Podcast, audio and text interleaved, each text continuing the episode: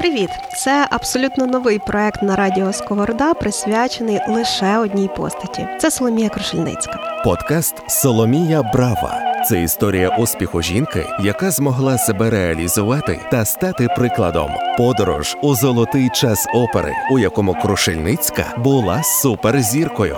Спільний проєкт музично-меморіального музею Соломії Крушельницької та Львівської національної опери імені Соломії Крушельницької за підтримки Міністерства культури та інформаційної політики. Вітаю! Сьогодні у нас тема номер один це весілля Соломії Крушельницької. Саме про це ми сьогодні будемо говорити з провідною зберігачкою фондів музично-меморіального музею Соломії Крушельницької у Львові Мар'яною Зоболяк. Вітаю вас, Мар'яно. Звичайно, не тільки весілля, але й також е, виступи, тріумфи і насамперед виступи на сцені в далекій Аргентині. Чому Соломія Крушельницька говорила, що це для неї третя батьківщина? Чому вона зрештою вибрала Буенос-Айрес для свого весілля? Оце у нас сьогодні основні цікавинки, про які ми будемо з вами дізнаватися. Е, Скажіть, будь ласка, вона була вже тріумфальною співачкою на багатьох е, сценах Європи, але як так сталося, що аж на сім сезонів щоліта вона вирушала в Аргентину? Дійсно, Крушельницька вважала Аргентину своєю третьою батьківщиною. Більше ця країна посідала особливе місце як в її артистичній, так і особистій долі. Ем, Вона мала там численних шанувальників, друзів, зокрема. Музикознавець, піаніст Жозефіна Негріта Кану де П'яцині. Е, Пані де П'яцині залишила дуже зворушливі розлогі спогади про нашу артистку і дбайливо з любов'ю збирала газетні матеріали з відгуками про на вистави, в яких виступала Соломія Крушельницька. На щастя, ці всі матеріали збереглися. Зараз нам передали їх з далекої Аргентини. І Вони в зас- музеї так, так, вони в музеї є. Це родина Крушельницької передала. Це унікальні матеріали. І за саме завдяки їм ми можемо відтворити цей важливий етап творчості Крушельницької. Я думаю, не тільки в творчості Крушельницької, але в музичному мистецтві самої країни. Мгм. Наскільки я знаю, вона приїхала в Аргентину на запрошення власне як цілої італійської трупи та під керівництвом де всесвітньо відомого диригента Артуро Тосканіні. Так, це сталося в 1906 році. Е, З Тосканіні Крушельницька, ну оскільки нам це відомо достовірно, познайомилась е, років два. Тому назад, коли виступала на запрошення ж прославленого маестру в опері Каталані Лорелея. Це було в Турині. Угу. Крушельницька, е, напевно, наскільки сподобалася вимогливому, критичному, дуже строгому маестру, що саме він запросив її на цей свій сезон до Аргентини. Отож, Крушельницька вперше приїхала на запрошення е, Артуру Тосканіні. Ми вважаємо все-таки, що диригент мав право вибирати е, трупу, з якою він має виступати в цій далекій країні. Він, напевно, і вибирав опери які мали ставитись в Буенос-Айресі. Знаємо, що Крушельницька виступала в таких операх: це, ну, звичайно ж, Каталані, Валлі і Лор- Лорелея, Джоконда Понк'єлі, Мефістофель Бойто і Тос. Тоска е, Пучині і також в вагнерівських операх, які надзвичайно шанував е, Це була Валькірія і Трістан та Ізольда. Подорож у золотий час опери, у якому Крушельницька була суперзіркою. Напевно, можна сказати так, що е, ці опери були вибрані навіть з просвітницькою метою, Звичайно, тому що так. аргентинська публіка не дуже добре знала е, опери Вагнера, і завдяки Крушельницькій вона їх полюбила. Ми вже про це згадували е, в у подкасті. звичайно. Але так само Альфредо Каталані, опери Валі і Лорелея е, зараз абсолютно невідомі українським слухачеві. Можна так це справді ствердити, тому що вони не виконуються в Україні. Але Тосканіні їх дуже любив за те, що е, Каталані був його близьким другом і буквально помер у нього на руках. А Тосканіні навіть свою доньку на, Так, назвав в честь героїні, так, героїні. так. Е, в яких театрах відбувалися виступи? Ну, ми знаємо так, що Крушельницька виступала. На жаль, ми не можемо точно сказати, в яких роках, можна означити період, з 906 по 913. Е, Всюди згадується, що це було сім оперних сезонів. Очевидно, якийсь рік вона туди не приїжджала. Спочатку вона виступала в театрі Опера на вулиці Кар'єнтос, як згадує Жозефіна Каноди Піцині. Цей театр належав її батькові. Сеньору Роберто Кано. Він вважався на той час одним з найкращих театрів Південної Америки. Соломія Крушницька виступала там. А в 13-му році, це останній рік її перебування в Аргентині, вона вже виступала на сцені театру Колон. І взагалі ми можемо гордитися, що це Крушельницька, це перша українська артистка, яка виступала на цьому найбільшому театрі, на сцені того найбільшого театру Південної Америки. Отож, Крушельницька перший сезон співала під диригуванням Артуру Тосканіні. Е, Потім вона вже приїздила і виступала під батутою диригентів Леопольдо Моньйоне, ем, Луїджі Манчинелі. Якщо взяти, подивитися весь репертуар, на жаль, ми не можемо точно сказати, в яких вона операх виступала. Нема всіх тих е, газетних матеріалів, але можемо сказати так, що найчастіше вона виступала в опері Бойто Мефістофель. Знову ж таки, ця опера є дуже цікава. На жаль, вона менш популярна, ніж Фауст Так. е, та Гуно. Е, Фауст Гуно це лірична опера, чисто любовна лінія, а Мефістофель Бойто ближче до першого джерела. Крушельницька виконувала там дві партії оперні Маргарети Маргарити і Єлени. Причому це дві абсолютно різні постаті, і в кожній з них вона була переконлива. Е, Далі, безперечно, опери Вагнера. Опери Вагнера, е, можливо, спочатку їх якби пропагував Артуро Тосканіні, а потім Крушеницька виконувала ці опери Вагнера е, під диригуванням інших авторів, е, диригентів. І можна сказати сміливо сказати, що саме завдяки Крушельницькій аргентинські меломани знали творчість видатного німецького реформатора і полюбили. Можемо згадати, наприклад, таке, що вона виступала і в Валькірії. Ну, Особливо часто Валькірії. І в 13-му році це була прем'єра в Аргентині Загибель богів. Ну, один такий красномовний момент, коли Кушелицька виконувала головну партію в опері Валькірія в 906 році під диригуванням Артуру Тосканіні. Там є дуже така знаменита, сцена. Коли з'являється Валькірія своїм таким войовничим е, Криком, криком так. так. Е, І от е, зал буквально вибухнув оплесками. Е, Диригент змушений був зупинити оркестр, бо тому що не було сенсу продовжувати далі.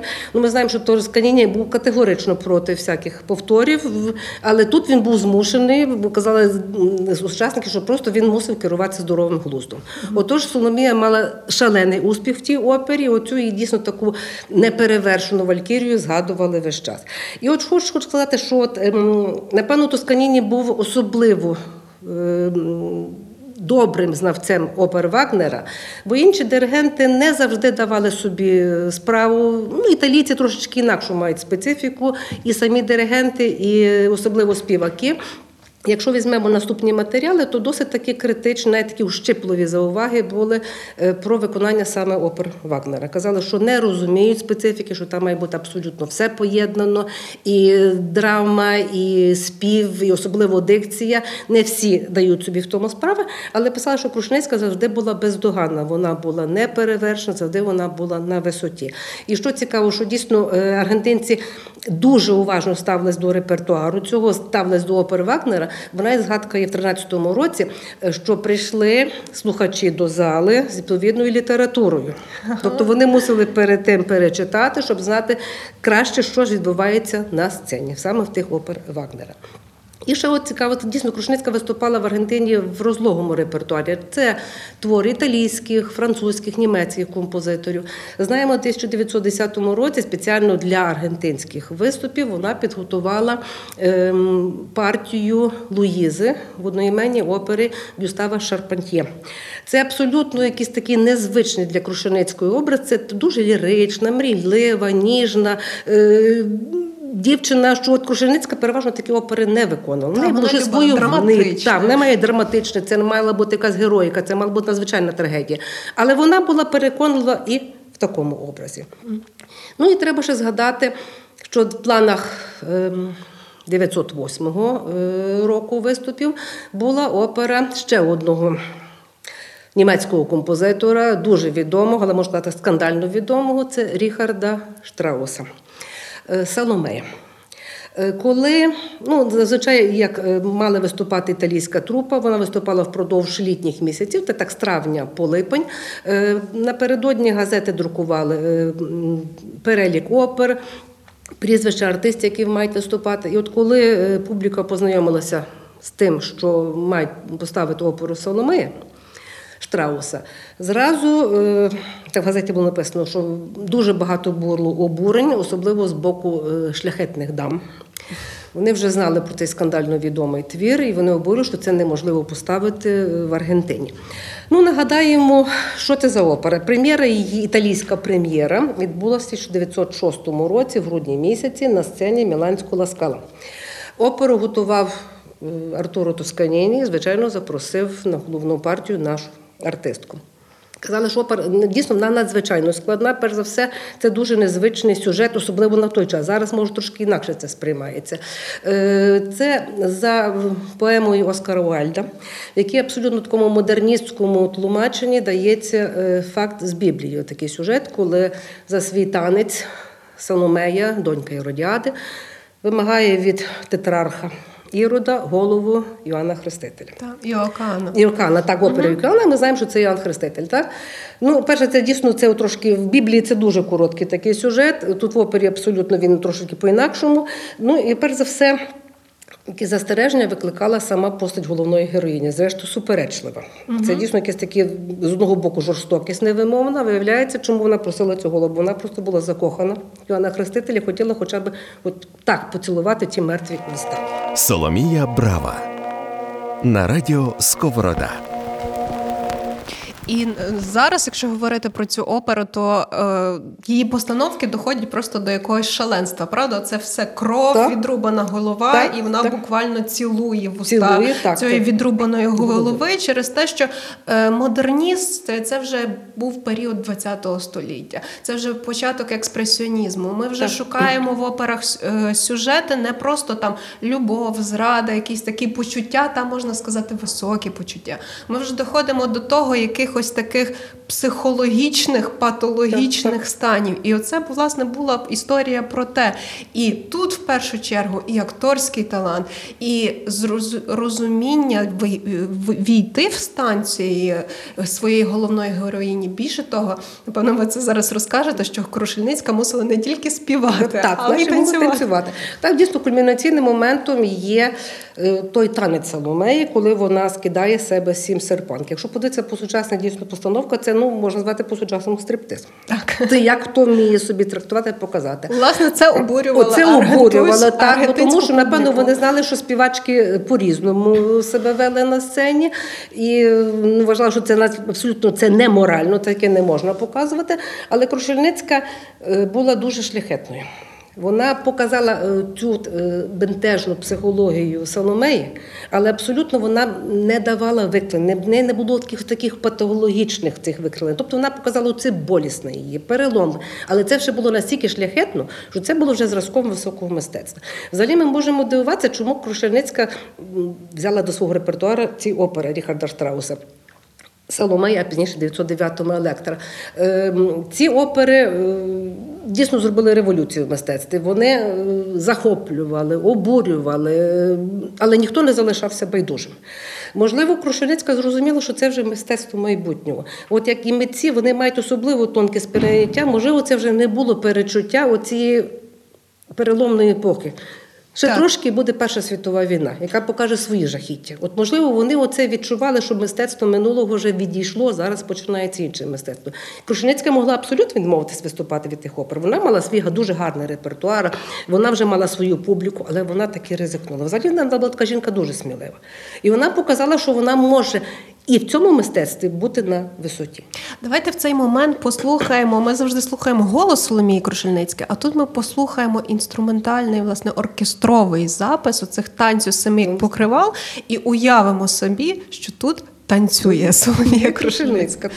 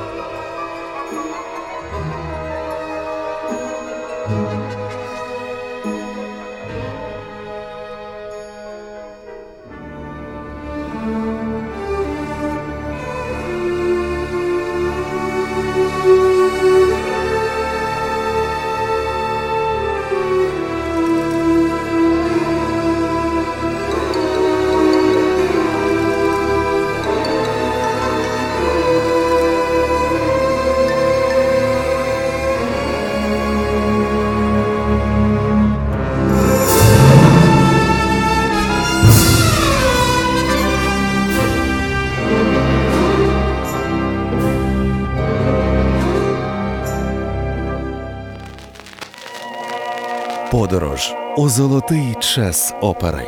Запрошує Стефанія Олійник. Я би хотіла, щоб ми повернулися до Аргентини і до щасливого шлюбу, е, який просто майорів на всіх сторінках аргентинської преси.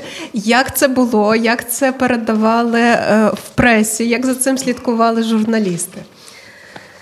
Зрештою, хто був чоловік? Чоловік, так, це дійсно щасливий обранець. Так. Я вам хочу зацитувати знову ж таки з тих матеріалів, що ми маємо від Жозефіни Карно Цепіцині. Це є м, частина уривок зі статті часопис Ель Діаріо від 14 липня 1910 року. Отже, в цій статті був під заголовком Оперне весілля повідомлялося. Грандіозна новина цими днями сколихнула музичний світ Буенос-Айреса. Соломія Крушельницька, знаменита Валькірія, бере шлюб з італійським адвокатом Чезаре Річоні. Завдяки цій події Буенос-Айресу випадає честь стати одним із трьох міст, обраних Еросом для освячення щасливих молодят перед вівтарем Гіменея. До цього часу Лондон і Париж були осередками шлюбів серед артистів. Тепер Буенос-Айрес увійде до трійки музично-весільних міст. Святкування цієї події відбудеться в абсолютно інтимній атмосфері, без маршу Мендельсона, без зупинки вуличного руху навпроти храму. Безсумнівно відомо, що цими днями було багато перешіптувань за кулісами, та можна було помітити значне пожвавлення в ювелірних крамницях. Це цікава така. Хто ж таки був обранець Соломії Крушельницької? Знову ж таки, ці газети е, відсилали нас до е, подій. 1906 року, знову ж таки, цей 906 рік, який дуже важливе значення має в біографії Соломії Крушельницької.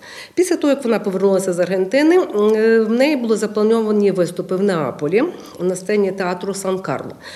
Раптове виверження Везувію перервало ці виступи, адже атмосфера була дуже затроєна, і всі, хто міг, хто покидали затоку, звичайно, що Крушельницька ризикувала втратити голос.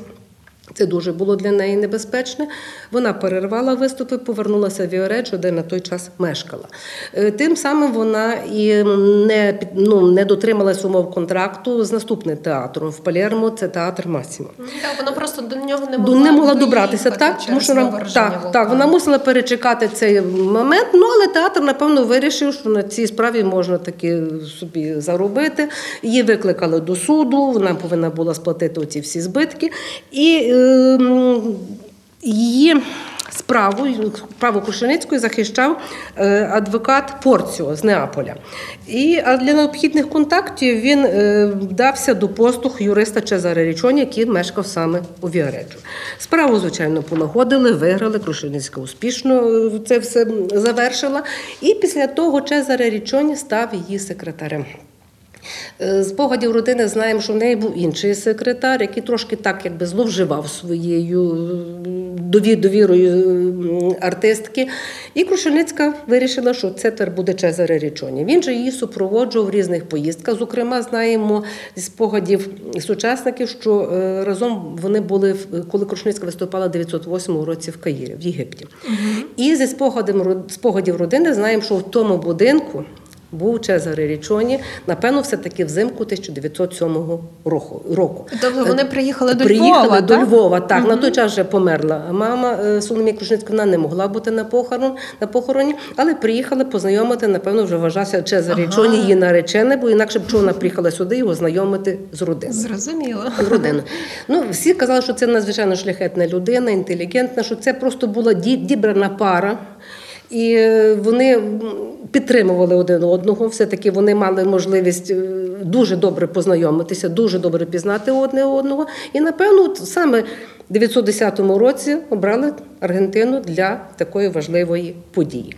Е, Знаємо, що весілля, ну, взагалі Кушицька була надзвичайно скромна, попри те, що це оперна була діва, всесвітньо знаменита, але це була надзвичайно скромна людина. І ну, ніколи вона себе не вважала зіркою. І е, можу ще вам зачитати одну цікаву цитату з газети вже Ля Патрія делі Італіані. Це італомовна газета, яка виходила в Буенос-Айресі. І ця газета дає. Детальний опис весільної церемонії. Дуже багато саме цього опису ми можемо знати про саму Крушельницьку.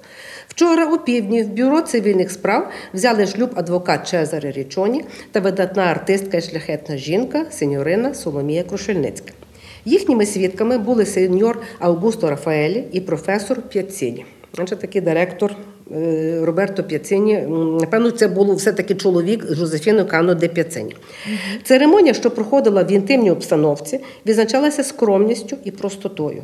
Крушеницька була вбрана з елегантною простотою, а її лагідний погляд і усміхнене обличчя випромінювали радість від цієї іделічної події, пройнятої невдаваною щирістю і пишністю почуттів. По завершеності формальностей молоді в оточенні виборних друзів вирушили на сніданок до готелю Плаза. Тобто в них не було шлюбу до вінчання. От такого вінчання так? не було. Ми, на жаль, цих відомостей не маємо. Бачимо тільки, що бюро, е, значить, бюро записів актів. І є в тих витинках є. Не таке дуже якісне фото, але бачимо Крушельницьку перед входом до будинку. На скромному костюмі, брана капелюшку. Якби це можна було збільшити, але знову ж таки фотографія неякісна, бо це все-таки фотографія з газети. Отже, нам би дуже добре було б все-таки детально ознайомитися з пресою Аргентини, щоб ми ще й деякі могли прога- прогалини е, заповнити. На жаль, документів більше ніяких немає ні про укладення шлюбу. Не знаємо, чи вони вінчалися. Якщо вінчалися, може це було не в Аргентині, може це все-таки було в Італії. Тому ж таки, дуже багато документів немає, і ми тому воліємо краще не е, досказати, ніж заговорити забагато. Зрозуміло. Е, Чи можна сказати, що Соломія Крушельницька заради сімейного життя чимось пожертвувала? Може, менше почала виступати, чи більше проводити часу своїм чоловіком, чи ні? Ні, ми цього не можемо сказати. Тому що Крушельницька якраз у цей період від 10-го року це от починається вершина її е, творчої діяльності. Вона, може, трошечки якось змінила акценти. Вона вже могла вибирати опери, в яких вона хоче виступати, вже могла вибирати театри, де вона хоче виступати. Тобто, вже вона сама собі диктувала е, свою програму виступів. Е, В неї, наприклад, ми знаємо дуже такі про її блискучі плани з інтерв'ю, яке дала Крушельницька аргентинському часопису у 1913 році. Це для нас дуже важливе інтерв'ю, адже артистка, на жаль, не залишила спогадів, щоденників вона не вела. Якщо вела таке враження, що вона просто їх знищила, бо вона дуже така була. е, Ну, Не хотіла ставити не на хотіла, показ, не хотіла. Так, вона була дуже така ну, приватна особа, не хотіла все перед всіма це розкривати. І в цьому інтерв'ю дуже є багато таких моментів, які свідчать саме про ту артистку з найкращої сторони. Перш за все, він починає інтерв'ю. Журналіст він каже, що мені треба було докласти дуже багато зусиль, щоб е, співачка погодилася відповідати на мої питання. Вона сказала, я не знаю, що про мене говорити. І Для нас дуже цікаво те, що вона розповідала про те, як працює над кожною ролью. Вона казала, що вона є сама своїм найсуворішим критиком. І саме вона свої недоліки бачить, хоча може ніхто більше цього не помічати. Е, Далі вона розповіла про свої плани. Виявляється, що вона вже в той час, в 13-му році, працювала над оперою е, Федера Піцетті. Особисто з композитором вже була заплан- запланована прем'єра. Очевидно, вона була запланована не на 15-й рік, може, перешкодила війна. Але прем'єра таки відбулася. І ще дуже цікавий такий факт. Крушевницька писала про те, що вона, вона готує італійську прем'єру Парсіфаля Вагнера. Е, ну, знаємо, що Вагнер дуже так. Любив свої дітища, особливо Парсіфаль, це його остання опера, і за його ем, якби, Заповітом. заповітом е, виключне право на постановку цієї опери мав театр в Байройті. Це на 30 років. І якраз в 2014 році вже 30 років Минало. минало, так, і могли різні театри ставити цю оперу. Знову ж таки. На перешкоді стала Перша світова війна. Ну і згадок про те, що Крушницька співала все-таки в Парсіфалі, в нас немає. Але вона, тим не менше, все-таки працювала над цією дуже складною оперою. І ем, от для нас дійсно це інтерв'ю, воно так. Такими якимись скрапленнями дає дуже багато нам про Соломію Крушельницьку. Тобто, бачите, в неї були вже в планах надзвичайно серйозні опери. Е, Можливо, вона хотіла і далі виступати. Е, Можливо, вже й готувала собі концертну програму. Але сталося так, що Річоні почав хворіти. Звичайно, вона не могла залишати чоловіка надовго самого, і тому вона вирішила, напевно, обмежити себе концертною діяльністю. Їй було простіше, це багато міст в Італії, вона могла недалеко їхати. Концерт, це, зрештою, не вимагає такого дуже якогось щільного графіку. Тобто вона вже могла переключитися на інше амплуа. Може, ще й це вразило її, бо тому що Крушельницька. Ну, бачила, що трошки інакше йдуть якісь зміни в мистецтві. Можливо, навіть вона писала, що якась вже якісь такі, чисто якісь такі матеріальні стосунки починаються в театрі. Може, вона не в всьому репертуарі себе бачила. Але сказати, що вона виступала від 20-го року, фактично, як концертна співачка, до Ну, ну скажімо так, останні 40-ві роки, коли вже тут була в Львові. Це величезний період її е, біографії. Ну, знову ж таки сказати треба, що почала виступи свої як концертна співачка, вона знову ж таки з Аргентини. Напевно, дуже любила цю країну. В 1923 році вона дала серію концертів на сцені театру Сарм'єнто. Е, виступала в розлогому репертуарі. На жаль, ми маємо тільки одну програмку. Ми не можемо знати. Напевно, вона все-таки в кожному концерті мусила давати інші якісь твори. Це е, Італійські, французькі, німецькі композитори. Е, В кожний концерт вона завершувала виконанням українських народних пісень під власний супровід. Оце переважно були пісні з Поділля, які не тільки у світі, напевно, і в Галичині, в Україні їх мало хто знав. І ось саме цьому такому примітивному звучанні вона якраз давала е, твори. В першу їхньому звучанні не обробки вже композиторів, а так як звучать вони народі. І звичайно, це був дуже прекрасний її жест. Відзначали всі аргентинські меломани, що вона включала до свого репертуару твори аргентинських композиторів. Це для неї було характерно. В якій країні вона б не виступала, вона завжди брала і композиторів цієї країни. Ви дуже так об'ємно окреслили репертуар, який виконувала Соломія Крушельницька в Аргентині, і оперні, і камерні концерти. Я в цей момент хотіла би послухати щось з цього репертуару і пропоную, наприклад, арію з Мефістофеля Аріго Бойто.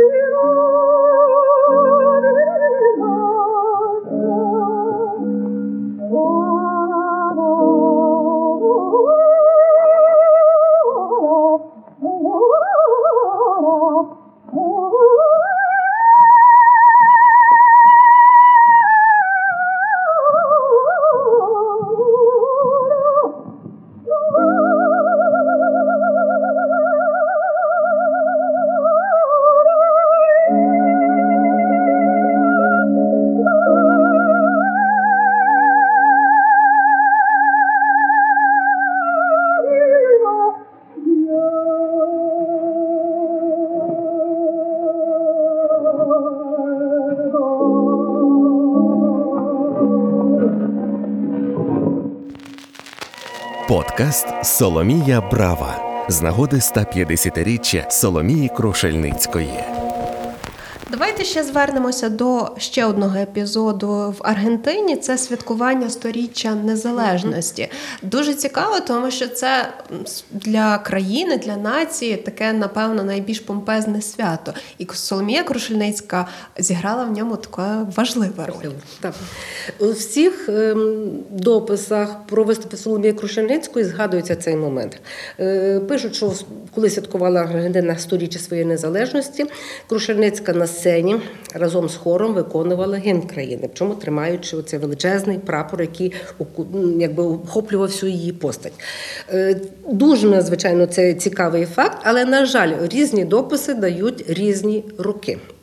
Так, в спогадах Жозефіно Кано де Піцині це було ця подія відбулася 25 травня 1910 року. У е, путівнику Ігоря Герети, це дуже такий ну, розлогий путівник, дуже детальний, по музею Соломії Крушельницької в Білій. Це одні з перших. Зліто це перший музей Крушельницької, і Герета один з перших її дослідників. Він дає 25 травня 1908 року. І ще одна стаття, на жаль, не знаю імені, просто прізвище Данилишин у газеті Свобода. Стаття називається Соломія Крушеницька в аргентинській пресі. Згадується, що ця подія відбулася в 1923 році. Тобто навіть це потрібно Навіть ще це та, дослідити. Так, а це достовірні всі дати, яка саме тоді Крушельницька була в Аргентині. Треба ще дійсно нам це достовірніше це знати, бо це дійсно вагома подія. І було б дійсно цікаво знати, коли Крушельницька співала гімн Аргентини. Ось так сім сезонів Соломія Крушельницька провела у далекій південній Америці, і Аргентина стала для неї третьою батьківщиною і щасливою країною, де вона е, одружилась. Привіт! Це абсолютно новий проект на радіо Сковорода, присвячений лише одній постаті. Це Соломія Крушельницька. Подкаст Соломія Брава. Це історія успіху жінки, яка змогла себе реалізувати та стати прикладом. Подорож у золотий час опери, у якому Крушельницька була суперзіркою. Спільний проєкт музично-меморіального музею Соломії Крушельницької та Львівської національної опери імені Соломії Крушельницької за підтримки Міністерства культури та інформаційної політики.